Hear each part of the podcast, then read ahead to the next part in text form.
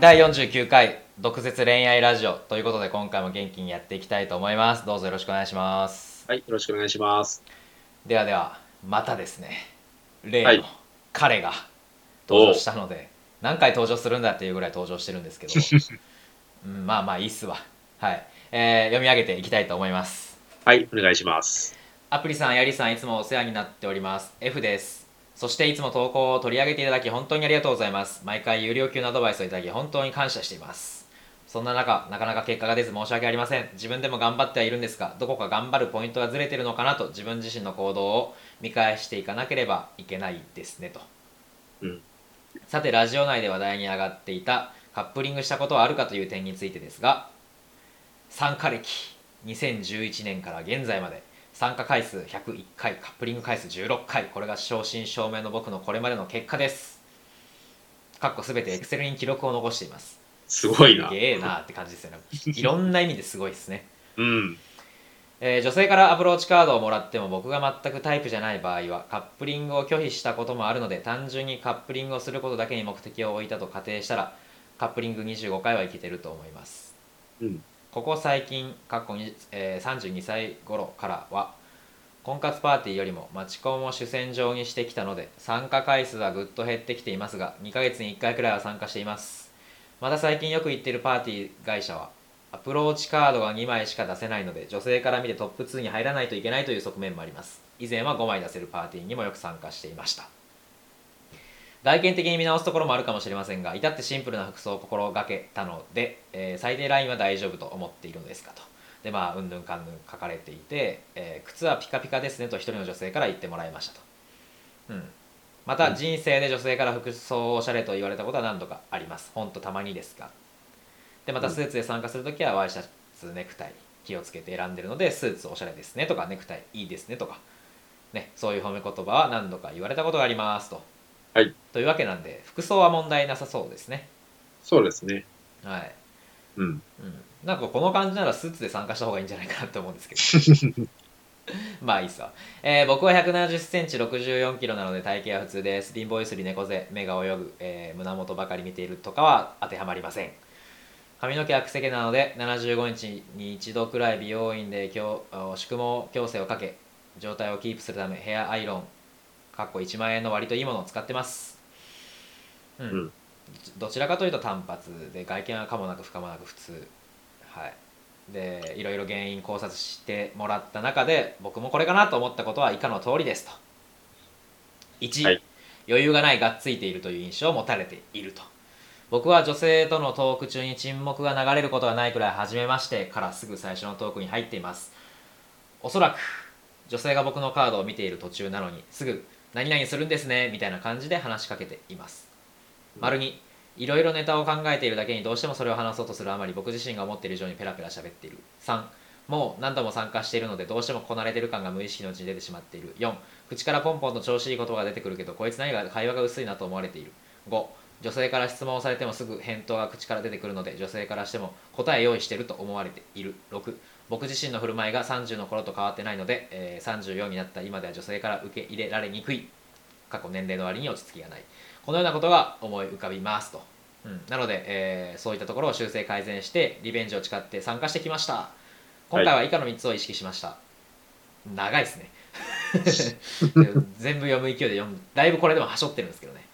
うん。 1発言振る舞いに余裕を持つ2相手本位のトークをする3上辺だけのトークにならないよう一つの話題をなるべく掘り下げるだん、えー今回男性14名女性12名で結果ですが12名の中からアプローチカード0枚カップリングは今回もダメでしたとなるほど。はい、で1と2ね、えー振る舞いに余裕を持つとか相手中心のトークをするはできていたと、うん。口数を減らしペラペラ喋らないようにしましたと営業の方ですかみたいに言われることもなく、えーお話が上手ですねととも言われませんでしたとうん。で丸3上辺だけのトークにならないようについては、え1人当たりのトークが2分半だったので掘り下げることはなかなかできませんでしたと普通のトーク止まりだったはい。で、えースマホのボイスレコーダー機能を使ってトーク内容を録音しました聞き返してみると誰もが感じる自分の声に違和感を感じることとともに少し声が小さいかもしれないなと感じました、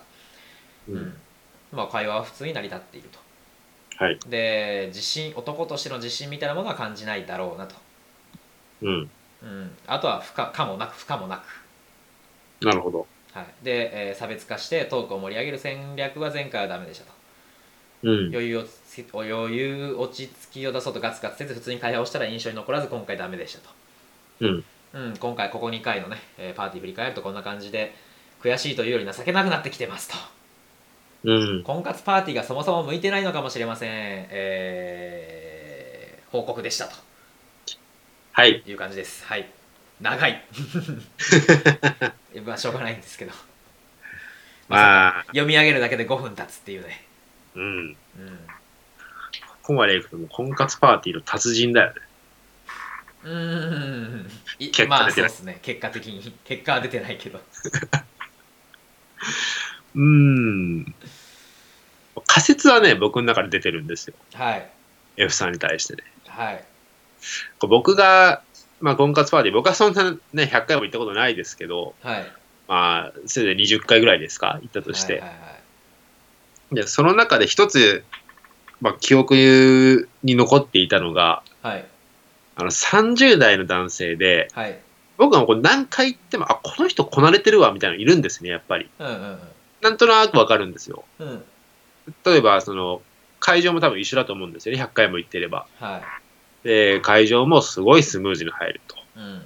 で、その係員みたいな人がいても、うん案内されるまでもなく、普普通にこう席に着いちゃうとかね、はいはい、みたいな感じで。あとこう、お菓子とか飲み物とか出ると思うんですけど、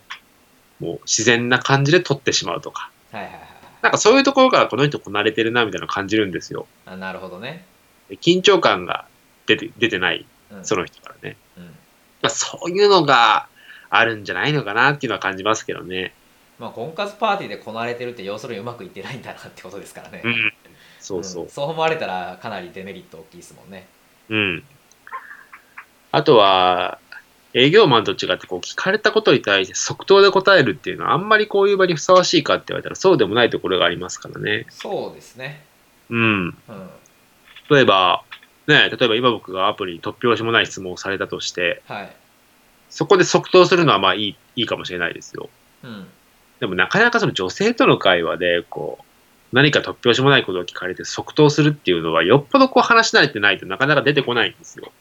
そうですねそうそう。だって逆に女性に対して何か質問して、即答でこうです私はこうなんですって言われたら、あれって思うと思うんですよね。この F さんも。うんあのその逆をやってるんじゃないのかなっていうのが、この今回のこう投稿をいただいて、はいこう思いましたね。確かにどんな男性がタイプなんですかって聞いてねうん。速攻でイケメンですって帰ってきたらちょっとねうん。まあちょっとイケメンは良くないけどなんか速攻で小栗旬みたいな人が好きですみたいなそうそうそう。帰ってきたりするとうちょっとえって思うしねうん、多少考えたとしてもね、なうんなんとなくこう、えーっと、まあ、小栗旬みたいな人が私好きなんで、あ、そうそうとか言ってね、なんかこう、間にちょっと入って、うんあそういえばみたいなのがあれば、まだこう、真実味はあるんですけど、うん小栗旬みたいな人で優しくって、とかご飯が、まあ、食べるのが、なんかおいしそうに食べる人がいいって即答されたら、なんか慣れてるなっていう気は絶対感じるんですよ。無意識としてもね。そうですねそうで、この無意識っていうのがまた厄介なんで、うんその無意識でこう悟られない対応の仕方っていうのは、この F さんはちょっと次から気をつけた方がいいかなっていうのは思いますね。うんうん。うんそうですねなんかもうそれだけかなって気はしますけどだからもう同じとこに行くのやめた方がいいと思いますね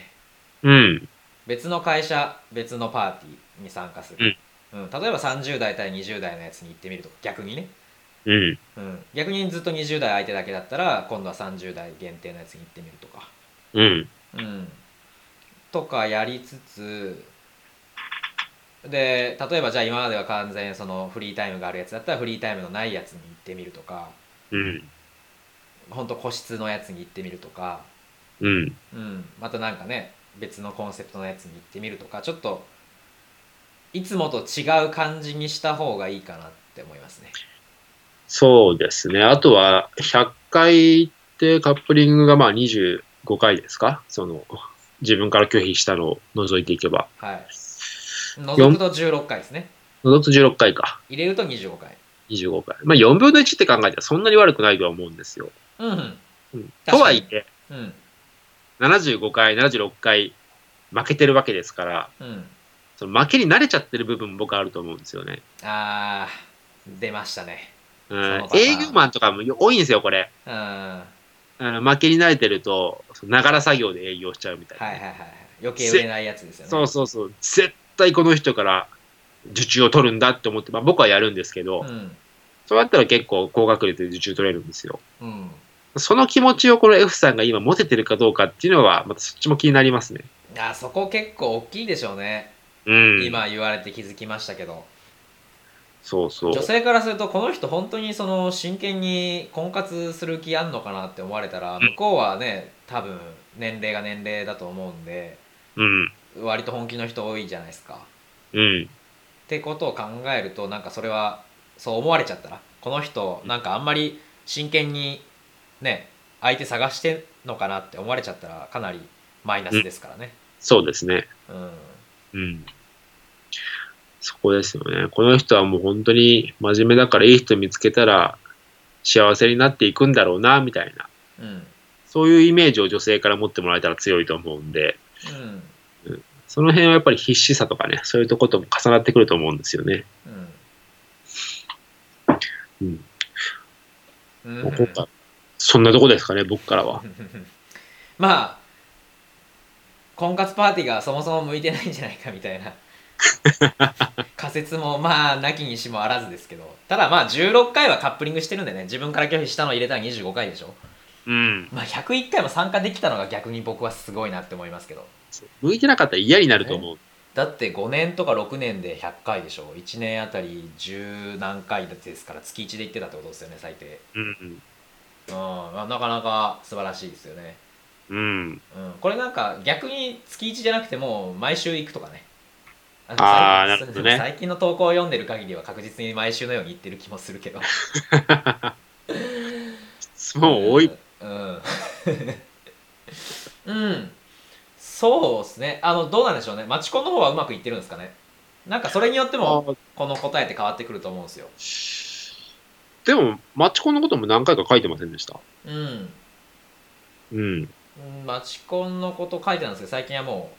う婚活パーティーのことばっかりなんでうん。マチコンの方はどうだったのかなとどうなんだろうなけままあ結構前にありましたねマチコンの話も、あ、ありましたね。あんまりうんうまくいったイメージはないんですけど。うんうんっていうことを考える とうん。うーんやっぱりどこでしょうねその会話トークうん。おそらく婚活パーティーもマチコンも共通の原因っていうのがあると思うんですけどね。うんうん。まあでも、まあ、僕からのそのこなれてるっていうところと、はいその、一回で決めようというその熱意ですよね。ああそうですね熱意うでんすね、その気持ちが薄れてないかっていうのは、今回気になるところですかね。そうですねその辺ですね、うなんか、もう一回全部ちょっとほらいろいろ言ったんですけどう一ん回。ちょっと全部忘れてもらってうん。とりあえず楽しもうとそうそうんで相手の女性とねあいい感じになりたいなっていう気持ちをちょっと高めてう。うん。いくとそうですね。まあ今までの経験で会話に詰まるっていうことはないと思うんで、ああ絶対ないですようん。まあ詰まってもいいですけどね、ここまで来ると。うんうん。えあそうだから具体的に言うと話すスピードをゆっくりにするっていうのをやったらいいと思いますようん。単純にそれだけで余裕っていうの出るしこなれてる感もちょっと減るというかうん。うんそうそう。まあ、考えながら喋ってるっていうのが相手に伝わればいいんで、はい早口だとね、こう思い出しながら喋ってる感がたまに伝わることがあるんですよね、営業マン。うんうんうんうん自分の中で覚えたトークを今、復唱してるんだな、みたいなやつがたまにいるんで、はいはいはいうんそうなってたらもう致命傷ですよね。そうですねうん。うんなんかその割と普通の会話じゃ全然盛り上がるわけないんでうん。盛り上げる戦略かつ余裕を出すっていう両方をやらないとダメなんですよねうん。まあ、今回はちょっと2分半なんで厳しい2分 半だともう僕は最初からぶっ込んでいきますねうん。もう下ネタでもいいしなんかそういう恋愛トークでもいいしなんかなんか1個見つけてもうここでぶち当てるっていうぶっ込みそうそうだからいじったりもするし当然相手をうん。うんそ、そうですよね。そういうことしないと絶対に無理っすね2分半だとなおさらまあ、2分半ね、感情の波が一切立たずに終わったら、そりゃカップリングもないですようんね。ないないうん。えなんでしょうねでもまあ2分まあそんなねゴリゴリでいかなくても共通の趣味とか見つければ一瞬で盛り上がると思うんですけどねうん。こういうののなんか仲良くなれたらいけるといいですねみたいなことをうんヤリーはよく言うわけじゃないですか うん。例えば映画がお互い映画が好きだったとしたら ちょっとこういうのなんかいけたらいいですねみたい言うね。なね仲良くなれたらいけるといいですねとかもう、まあ、俺なんかね、今岡山に住んでるから、はいどこの映画館に行くのとか普通に聞くもんね。あで、大体スタバが大体ついてるから映画館って。あはいはいはいああ、じゃあスタバで映画の話とかしたいねとか平気で言うしうんね。うんそうそうそう未来を語るっていうねうんんまあまあちょっとこの辺話し出すとすげえ細かい話になるんで いやもう本当にねもうこれこれだけでコンテンツ何時間分作ったかわからないぐらいコンテンツ作ったんで、うん。うん、まああれなんですけどストップかけるんですけどまあなんかそんな感じで、うんはいまあ僕だったらねなんかそのまあじゃあ映画映画でしたっけああそうそうじゃあそこで会ったら面白いですねとかね言ってねうん。うんそうそうそうそういやもうチケット用意しとくよっつって、うんもう。多分どうせ偶然会うからその映画館でチケット用意しとくからっつって 手ぶらで来ていいよっつって、うん今度だから映画館行く時は手ぶらで行ったら俺そこにいるからみたいな なんかそういうノリだったりとかねうん。うん、まあ何でもいいっすいいんですけどね